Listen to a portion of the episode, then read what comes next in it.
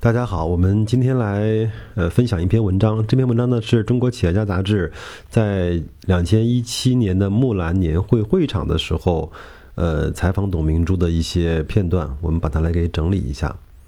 嗯，这个文章呢能够呃展示了一些现在整个格力的情况，比如说在和国美的 CEO 杜鹃的合作，比如说它的呃空调业务的。呃，情况和银龙的状况和以及格力手机的情况，我们就一块儿来看一看。下面是正文。那走向木兰年会会场的时候，董明珠一把挽住国美控股 CEO 杜鹃的胳膊。两位同样入围两千一七一七年福布斯杰出女性榜单的掌门人，之前共同设立了一个小目标：两千一七年两百亿元的战略合作。不过，外界对董明珠的关注焦点显然并不在此。对于格力电器来说，空调业务就像一个已经长大而无需要多虑的孩子。外界猜测和质疑更多指向那些尚在襁褓中的、尚待成型的计划。短期内大举增持银龙股份的董明珠如何解决资金的问题？银龙未来的新能源车要如何商业化？经历诸多绯闻的格力手机又有何进展？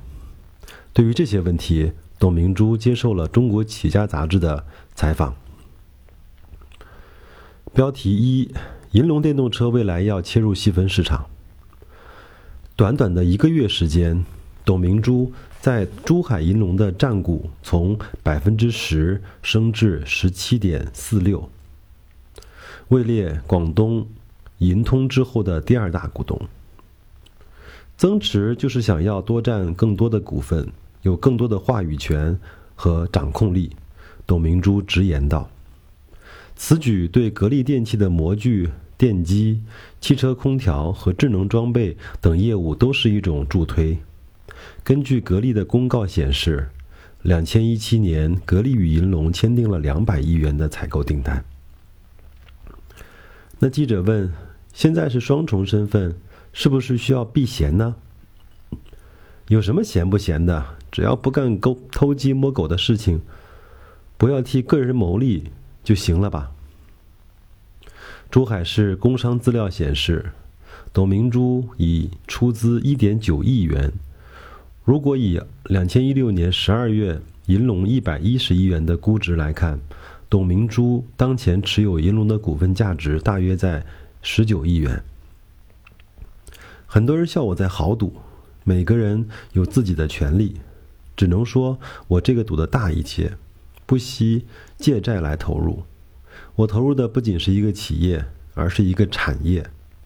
在此接受采访的时候，董明珠曾提到，银龙存在资金和管理上的短板。而上一次的注资之后，银龙在管理和品控技术方面也有了显著的改善。不过，他也坦诚道，未来的技术路线确实还不明确，需要通过市场进一步的去检验。他对银龙的要求是要守住底线，步步为营。我提三个条件要素，然后再提进军到哪一个领域。第一，环保。第二，安全；第三，就是消费者的运营成本。董明珠说：“如今银龙在珠海的新能源公交车，每一辆一年可以节约大概十九万元。大巴的问题解决之后，会再进行技术升级，解决乘用车所要求的里程问题。而未来银龙在这方面也会针对细分市场来做，上下班车。”每天也就四五十公里，还有长途车需要几百公里。根据不同的消费需求，来更加科学的设计产品，这样也能降低成本。不过，目前新能源汽车除了技术瓶颈之外，还面临政策上的不确定性。以上市公司宇通客车为例，二零一六年的新能源收入中，政府补贴占到一半。在董明珠看来，新能源车的持续盈利不可能依靠政府的补贴来获得。我觉得政府只要把电桩做好，把公共服务做好就够了。企业靠市场去竞争；另一方面，既然传统车有污染，国家就该对这类车进行限量销售，这才是对新能源车最大的支持，而不是简单的政策补贴。标题：格力手机三代即将上市。下次你们照相都要用我们的格力手机啊！董明珠随时随地都不忘给他格力手机代言。在木兰年会演讲的开始，他同样又用了两分钟的时间给格力手机做起了宣传。有一个独立董事发信息给我，说与华为的 P 九比较之后，最后还是选择了格力二代手机。此前，格力二代手机在京东推推出之后，大多数评价也都表示产品质量不错，但是三千五百九十九元的价格却让很多人望而止步了。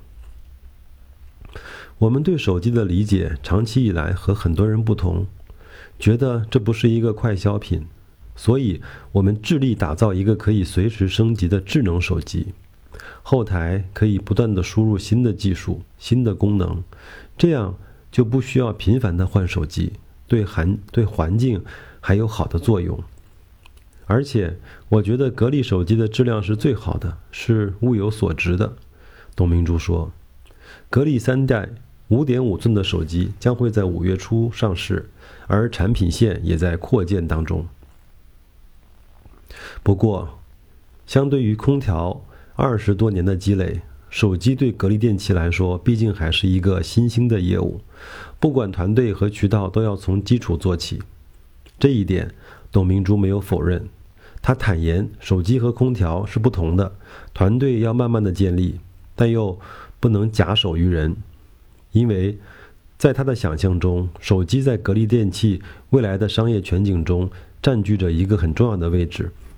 这个智能家居的入口连通厨房电器，进行远程监控，甚至未来会与新能源汽车结合。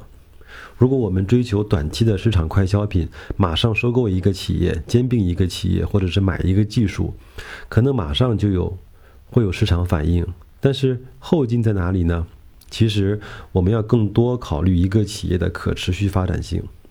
因此，他也笑称，如果长期持有格力这家持续增长的企业，肯定是最好的投资项目。那接下来，你对格，你对你的资金投向，更是会更多的增持格力还是银龙呢？记者问道。银龙现在还不是上市公司，股份结构不会有大的变化，短期之内不会再投入了。董明珠说：“下一步，我得挣钱还债了。”呃，以上呢就是，呃，全文，嗯，呃，最后呢说一句，那本文呢就是我用格力手机录制的，嗯，大概用了有半年多，整个格力手机给我的感觉还是不错的啊，真材实料，这个也符合格力整个在做空调、做小家电的一些嗯呃基因吧，啊，还是做的比较扎实的，嗯，但是呢，它在软件方面，呃，实话实讲。嗯，没有小米、华为，包括一加，包括魅族，包括 OPPO，对安卓系统优化的好，很多地方还是相对的比较简陋，包括一些按键、一些按钮，甚至一些呃滑动的键都还是比较简陋。这个我也在格力手机的后台留言给他整个的技术部，也提出了大概有四五十项的改进的建议，呃，希望他能够有所。有所改进吧，嗯，谢谢。